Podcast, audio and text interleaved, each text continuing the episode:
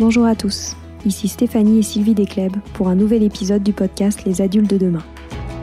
Les adultes de demain, c'est un échange autour de l'éducation et la parentalité entre d'un côté une mère, Sylvie, entrepreneuse depuis plus de 30 ans dans l'éducation, directrice d'école Montessori, créatrice d'un organisme de formation et auteur dans l'éducation, et sa fille, c'est moi, Stéphanie. Les semaines, nous invitons des experts, des personnalités remarquables ou de simples passionnés qui partagent avec nous la même envie d'offrir le meilleur aux enfants. Car comme le disait si bien Maria Montessori, l'enfant est l'avenir de l'homme. Et nous souhaitons donc vous donner des pistes de réflexion et de potentielles réponses pour offrir aux enfants le plus bel avenir. Alors si vous êtes jeunes adultes, parents, futurs parents, grands-parents, professeurs ou simples passionnés de l'éducation, ce podcast est fait pour vous.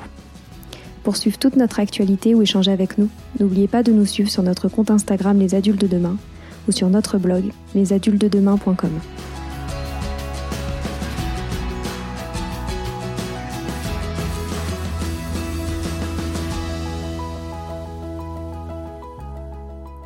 Pour ce deuxième épisode de notre série Histoire de profs remarquables, nous échangeons avec Johanna, plus connue sous le pseudonyme La classe de Joe. Professeure des écoles depuis 2006, elle nous a tout de suite marqué comme étant une enseignante remarquable. Elle est passionnée par son métier, mais à la fois consciente des difficultés inhérentes au quotidien d'enseignant. Et surtout, elle a ce petit quelque chose qui fait que lorsque l'on rentre dans sa classe, on découvre un univers propice à une éducation sereine, de qualité et de confiance pour nos enfants. Je ne vous en dis pas plus, place à l'interview.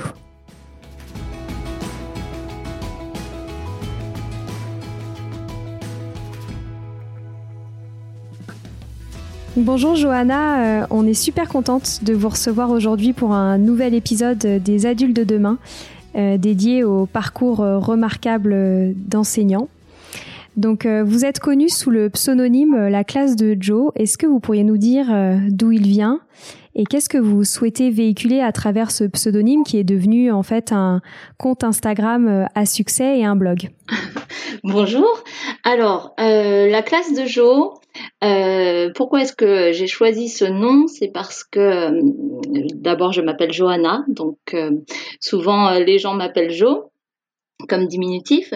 Et puis ensuite j'ai voulu créer ce compte Instagram pour partager un petit peu ce que je fais en classe, pour montrer tout ce que je propose, pour donner des idées et, et puis aussi aider un petit peu les professeurs qui débutent dans le métier.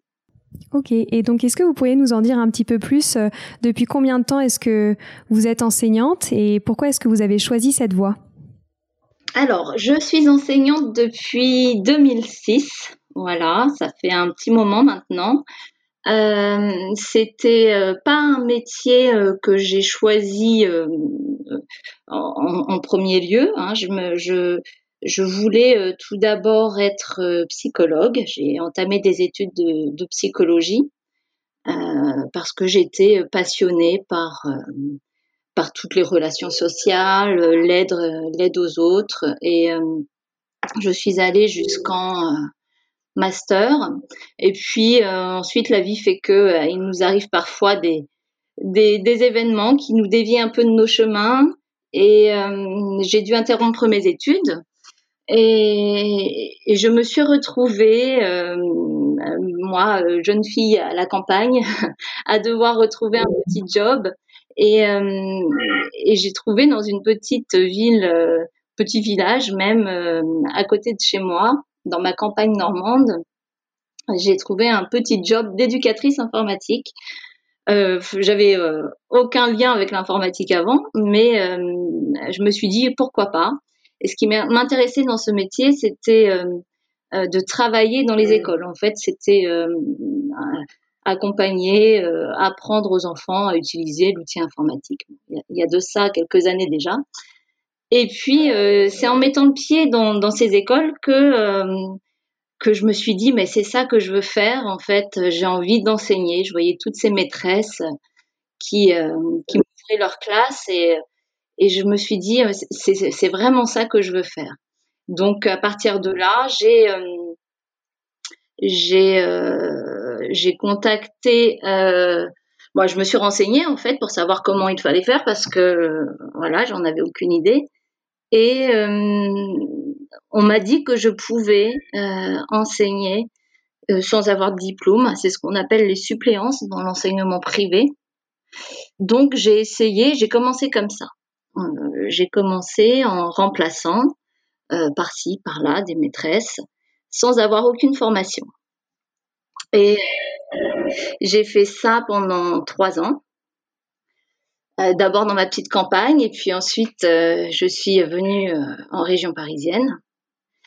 Et, puis donc au bout de trois ans, je me suis dit bon, il va quand même falloir que que j'ai ce diplôme de professeur des écoles pour m'assurer de pouvoir faire le métier que j'aime pour le, reste de ma vie. Voilà, donc c'est comme ça que que j'ai commencé et que je me suis orientée dans l'enseignement. C'était dans l'enseignement privé ou public? Privé. Je suis toujours dans le privé. Ah d'accord. Ah, vous êtes toujours dans le privé. Et euh, pour quelle classe est-ce que vous enseignez aujourd'hui?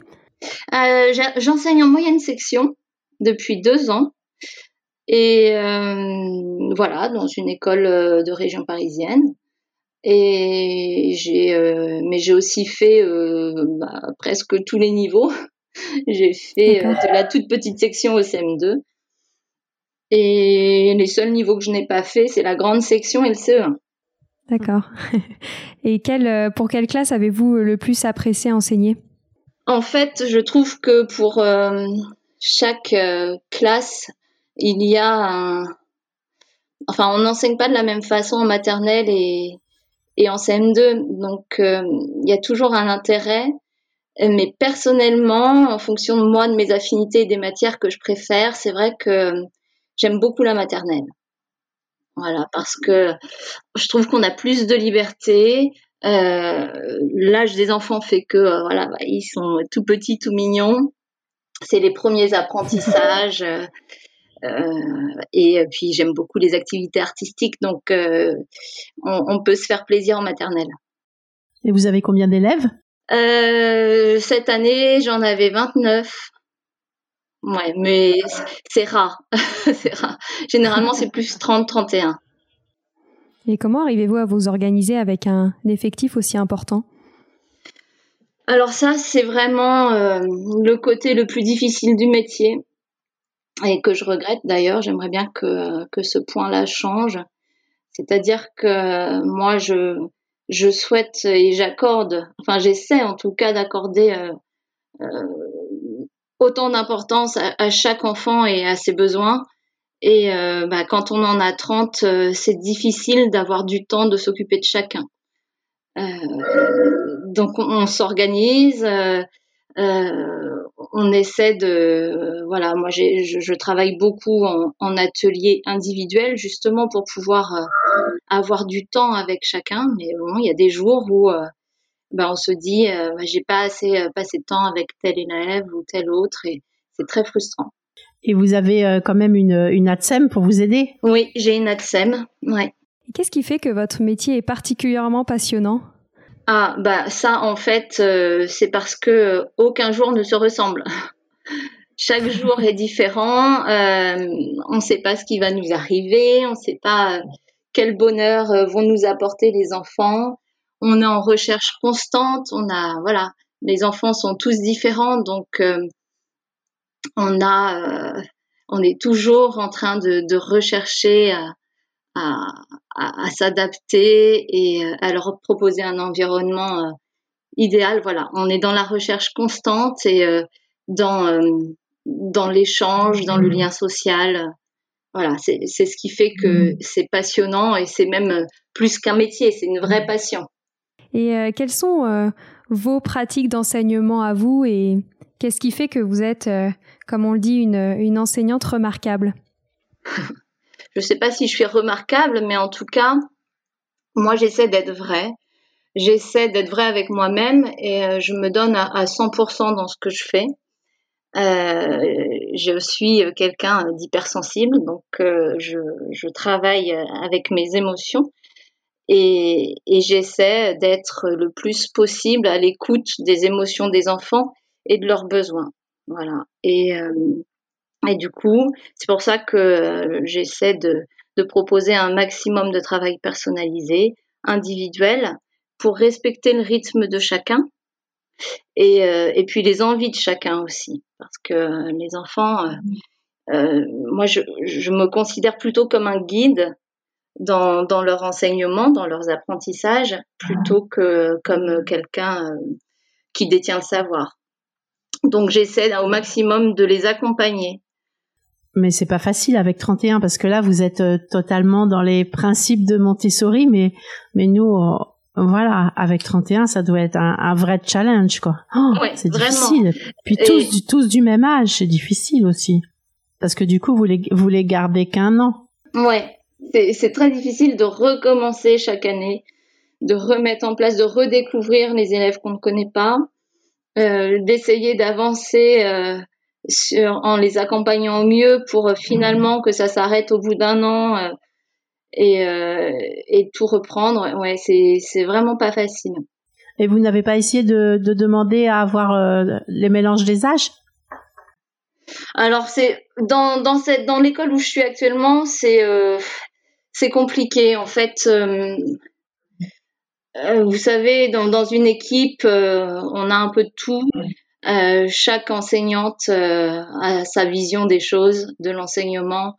et je suis un petit peu l'enseignante à part dans mon école. Donc, tout le monde n'adhère pas à ce que je fais. C'est plutôt un enseignement classique de transmission du savoir et de règles à respecter, sanctions, récompenses. Donc euh, moi oh c'est pas c'est pas ma vision des choses. Heureusement que euh, on est libre de faire ce qu'on veut euh, dans nos classes.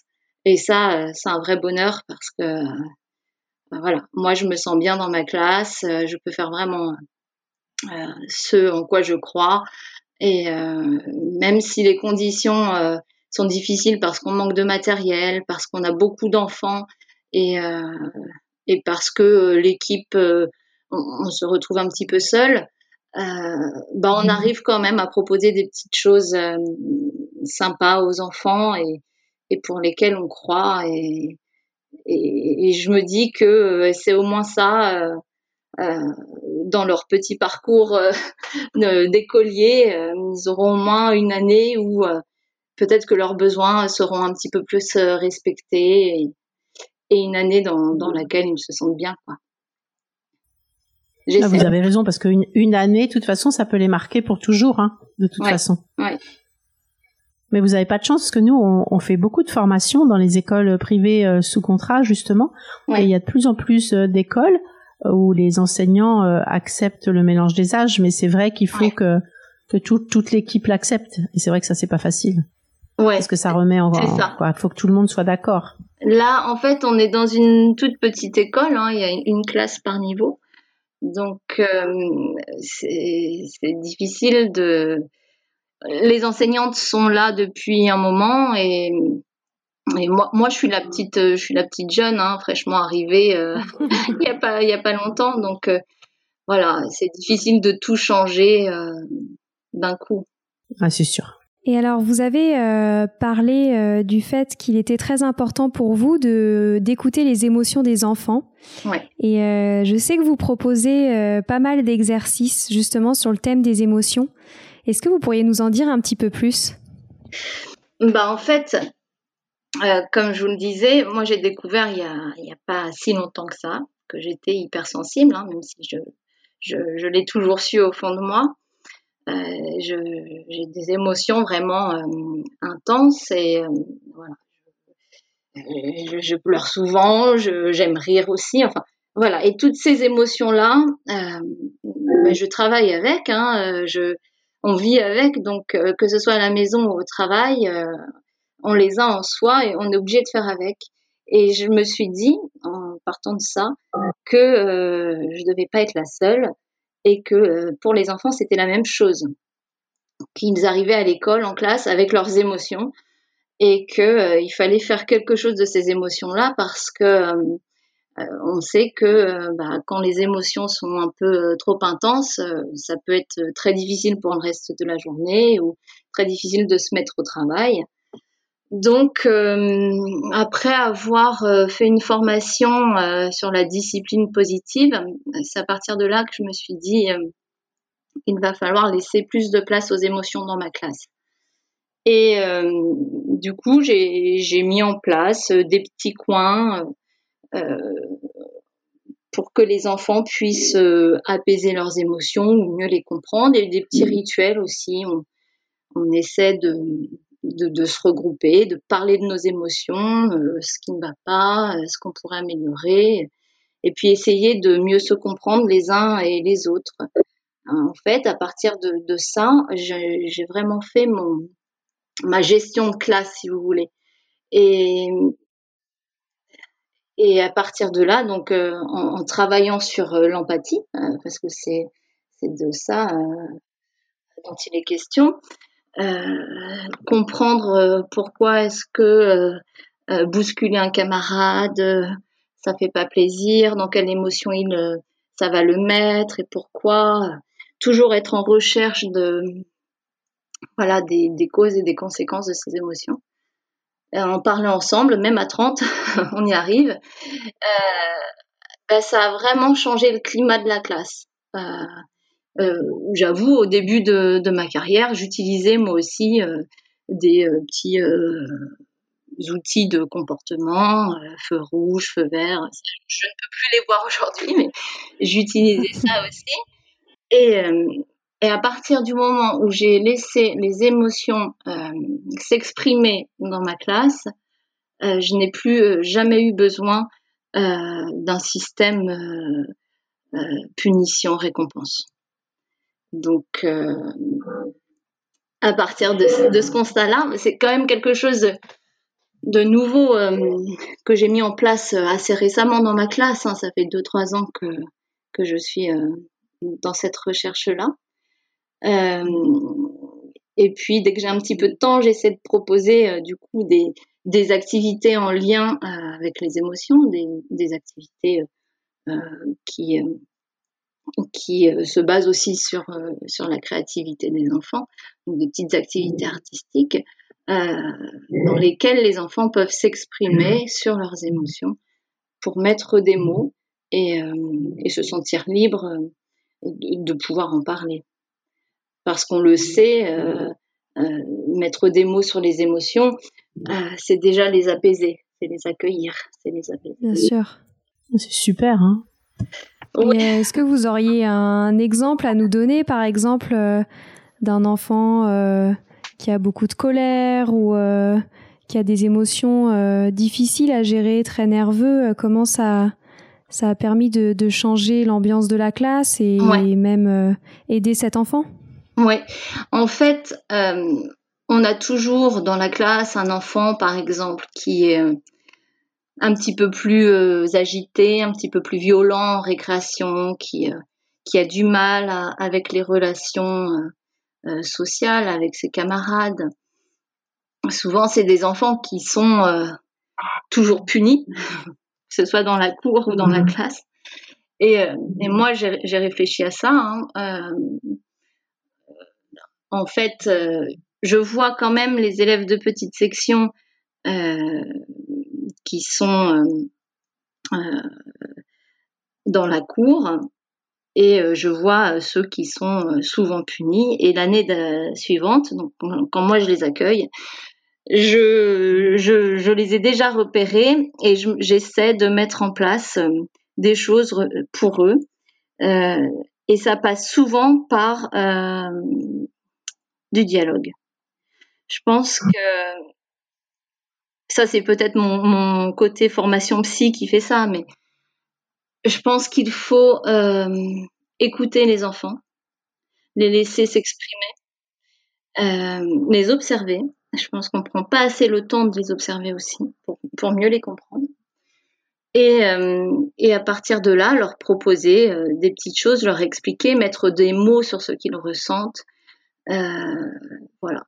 Donc euh, cette année, j'ai encore eu un enfant qui avait du mal avec euh, avec ses, camarades. Donc à chaque fois que qu'il se passait quelque chose dans la course, c'est souvent dans la cour où il avait du mal à, à, à se contrôler, j'allais le voir et puis on discutait ensemble. Qu'est-ce qui va pas? Comment tu te sens? Qu'est-ce qu'on pourrait faire pour que tu te sentes mieux? Est-ce que tu veux aller dans le coin calme de la classe pour t'apaiser Voilà, des petites choses comme ça. Et puis, mais je pense que déjà le dialogue, ça, les aide beaucoup, ça les aide en tout cas à se sentir compris et, euh, et, euh, savoir que euh, c'est ce que j'explique aux enfants de, ma classe. Les émotions, surtout à cet âge-là, les enfants ont beaucoup de difficultés à, les, à les gérer, à, les contenir. Donc, il faut faire en sorte de comprendre qu'est-ce qui l'a mis en colère, quelles sont voilà les situations déclenchantes, faire en sorte que l'enfant euh, comprenne mieux euh, ses agissements. c'est tout un travail, mais. Et puis du coup aussi mettre des mettre des mots aussi sur euh, des choses qu'il ressent et qui qu'il dépasse parfois. Oui, oui, oui, bien sûr. C'est surtout ça d'ailleurs. C'est souvent, souvent l'enfant agit et dans l'action et, et prend pas assez le temps de euh, d'avoir du recul sur ce qu'il vient de faire. Donc à nous euh, d'être là euh, pour pour mettre des mots sur sur ce qu'il a fait et mieux comprendre pourquoi et, et, essayer de voir la prochaine fois est-ce que on pourrait pas trouver une solution anticipée pour éviter justement euh, le conflit ou, euh, la dispute. Quoi. Et vous avez même euh, créé du matériel pour expliquer les émotions aux enfants? Oui. Bah oui, j'ai essayé de mettre vraiment en place des choses. J'en suis vraiment qu'au début de, de, mon projet. Hein. Après, c'est vrai qu'avec ce confinement, tout ça, j'étais un peu arrêtée dans, ma lancée, mais j'étais bien partie pour pour mettre en place dans ma classe un coin pour chaque émotion, pour que l'enfant puisse euh, euh, s'apaiser et apaiser l'émotion dans laquelle il se trouve. Et puis proposer des, petits outils comme ça euh, pour mettre des mots et puis et puis aussi pour qu'il y ait une continuité entre l'école et la maison. Voilà, c'est des petits qui peuvent passer de la classe à la maison. Ah oui, justement, c'est ça que j'allais vous demander. Vous arrivez à, à travailler avec les parents pour qu'il y ait une continuité dans ce que vous faites? Oui, alors moi, euh, c'est vraiment quelque chose que j'aime, euh, c'est partager avec les parents parce qu'il faut, il faut une continuité entre l'école et la maison, sinon c'est trop difficile, surtout dans la gestion des émotions.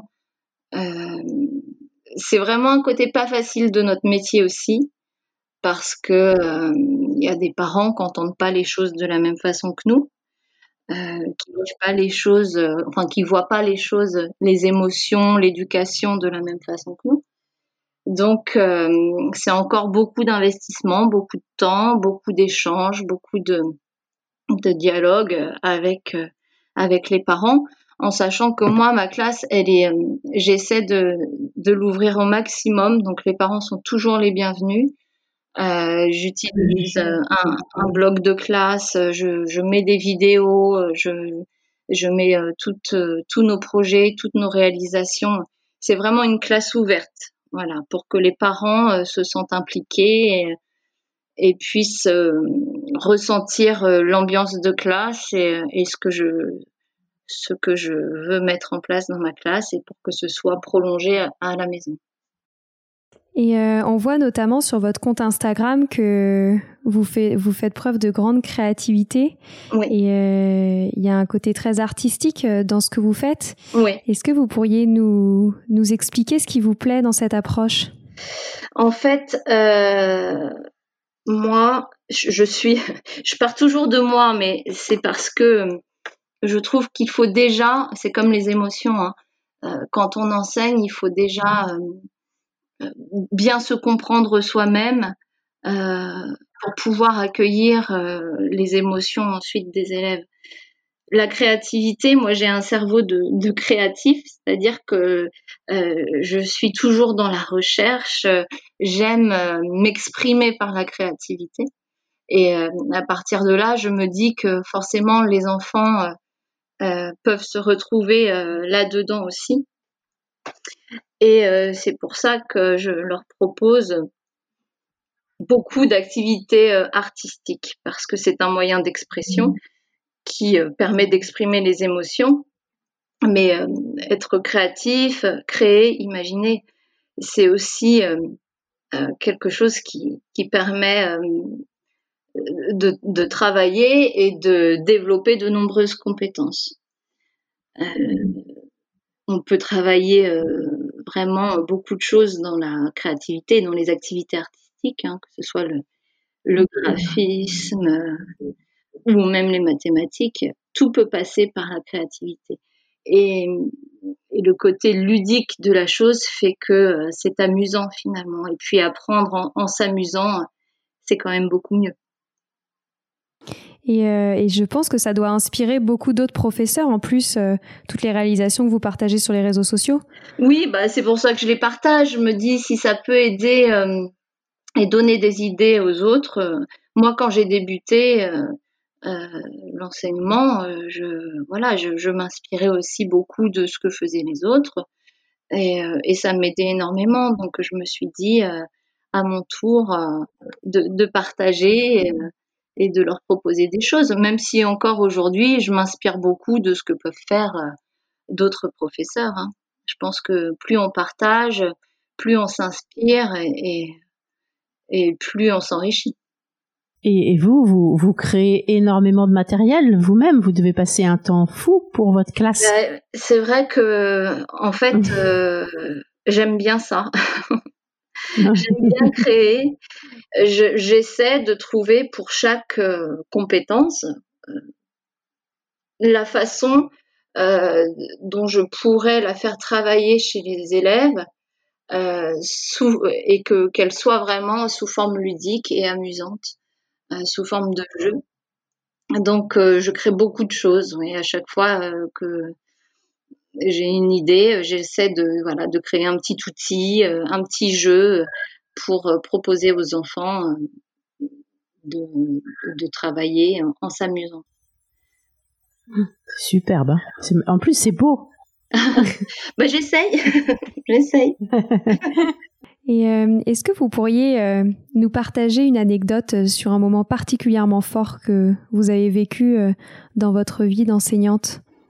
Alors, il y a quelque chose qui me restera pour toujours gravé au fond de moi, c'est ma première réunion de parents. Alors c'est rien d'extraordinaire, hein, mais comme je vous le disais tout à l'heure, j'étais suppléante, donc je n'avais aucune formation euh, je savais pas ce que c'était qu'une réunion de parents. Donc, euh, je suis arrivée euh, devant 30 euh, parents. J'étais en CM2 en plus, donc j'avais un peu la pression parce que j'étais quand même dans une école voilà, qui, demandait une certaine exigence de la part des professeurs. Donc, euh, ma première réunion de parents, j'étais toute jeune, hein, je devais avoir 24 euh, ans. Euh, et en fait, euh, c'était une réunion particulière dans le sens où parmi euh, ces parents-là, j'avais deux acteurs très connus, donc du cinéma français.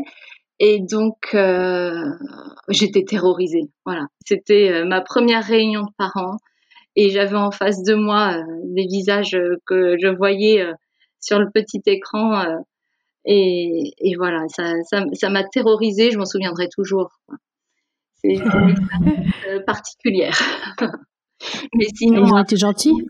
Oui oui oui très gentils mais en fait c'est moi qui, qui m'étais mise la pression c'est pas évident. Euh, déjà, déjà une réunion de parents, c'est difficile. Déjà première euh, réunion de parents, et puis ensuite, euh, je, je, le savais puisque l'enfant était dans ma classe, mais je m'étais dit avec un peu de chance ils viendront pas. et puis voici, ils étaient là, donc. Mais après, bon, toute l'année s'est bien passée. C'était, c'était particulier, c'était extraordinaire, on va dire. Est-ce qu'il y a des choses que vous aimeriez particulièrement changer euh, dans le modèle actuel éducatif? Oh oui, bah, oui, oui. C'est alors pour moi, euh, il y a quelque chose qu'il faudrait vraiment, vraiment, vraiment changer. C'est le nombre d'élèves par classe. Euh, voilà. Je pense qu'on est beaucoup d'enseignants à vouloir respecter l'enfant dans son rythme, dans euh, voilà dans ses apprentissages, dans ses acquisitions, euh, respecter ses besoins. Et vraiment, quand on a 30 élèves, c'est difficile. Et, ça, je comprends toujours pas qu'on nous mette euh, qu'on nous mette 30 élèves par classe. Je, je comprends pas. Je me dis quand on voit, enfin, là, je sais que en tant que maman, parce que je suis aussi maman, et on l'a vu. Oui, Donc j'ai trois enfants, bientôt quatre. Euh, et euh, voilà, moi, ça, quand je vois que mes enfants sont dans des classes de, de 30, 31, je me dis, en plus, mes enfants sont hypersensibles, donc je sais que c'est compliqué pour elles euh, de vivre dans une ambiance comme ça. Et, la maîtresse, euh, même si elle fait euh, son maximum, même si on essaie de, de proposer tout ce qu'on peut pour favoriser un environnement idéal, quand on a 30 enfants, on ne peut pas accorder autant de temps que si on n'en avait que 15. Et on, on, le voit bien là dans, dans, dans la reprise de l'école avec l'événement du confinement on voit bien qu'en fait, en reprenant euh, à pas plus de 15 élèves par euh, classe, même si les conditions sont particulières, hein, on voit bien que les enseignants se sentent mieux avec un, effectif réduit. De toute façon, c'est évident parce que 30 enfants, euh, avant que vous connaissiez les 30, oui. c'est hyper difficile. C'est difficile. Et puis, quand on en a 30, ça veut dire aussi que eh ben, on va axer nos priorités sur euh, ceux qui en ont le plus besoin, mais euh, ceux qui en ont le plus besoin, c'est ceux qui nous montrent plus, alors qu'il y a des enfants qui qui en ont peut-être qui ont peut-être aussi autant besoin que les autres, mais euh, mais voilà parce qu'ils sont plus discrets, parce qu'on a l'impression que tout va bien pour eux, ils ont moins besoin de nous, mais en fait ils ont tous besoin de nous. Ouais, c'est vrai. Et est-ce qu'il y a des, des, rêves que vous aimeriez exaucer euh, tout au long de, de votre euh, métier euh, d'enseignante? Bah, ça rejoint un petit peu la question précédente. Moi, je rêve d'une d'une école où l'enfant. non, je rêve d'une école où l'enfant, voilà, est, est, accueilli dans ses besoins et dans et dans son, son rythme plutôt que je trouve qu'aujourd'hui, l'école, c'est à l'enfant de s'adapter. Et il faudrait que ça, change. Il faudrait qu'il y ait une inversion. Il faudrait que ce soit l'école qui s'adapte à chaque enfant. Et, ça, c'est pas encore gagné. ça, c'est ce que c'est ce que Maria Montessori disait. Il faut que l'enfant soit au cœur de l'enseignement de la classe. Mm. Est-ce que vous auriez des derniers conseils à donner à toutes les personnes qui n'osent pas se lancer dans le métier d'enseignante? On aime bien euh, poser cette question euh, parce qu'on sait qu'il y en a de nombreux qui nous écoutent. Euh, donc voilà, est-ce que vous auriez, des conseils à, donner à toutes les personnes un peu hésitantes à se lancer dans cette carrière?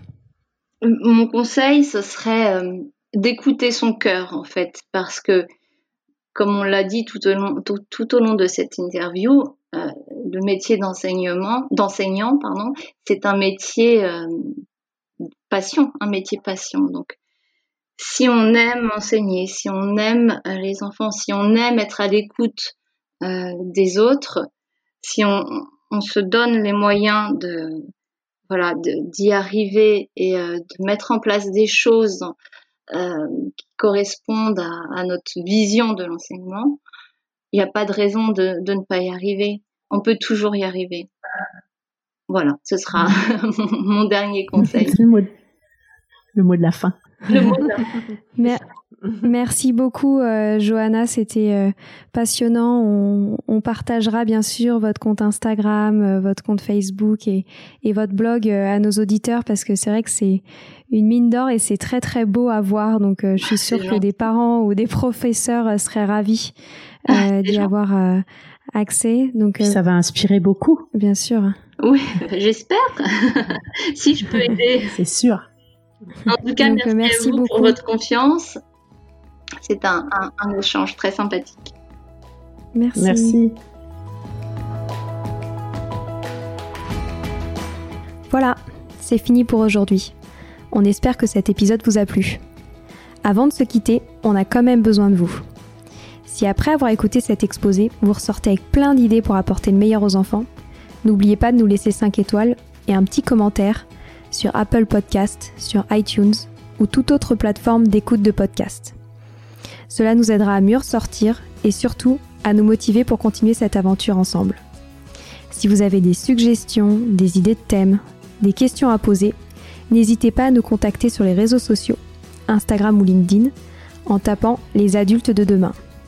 Nous serions ravis d'échanger avec vous. Si vous souhaitez en savoir davantage sur Sylvie, je vous invite vraiment à aller voir son blog sylvidescleb.com ou à la suivre sur Instagram en allant sur son profil Sylvie Desk, D-E-S-C-du-bas Montessori. Enfin, si vous souhaitez en savoir plus sur le calendrier des prochaines formations Montessori, rendez-vous sur www.apprendre-montessori.fr. On a hâte de vous retrouver vite et à très bientôt sur les adultes de demain.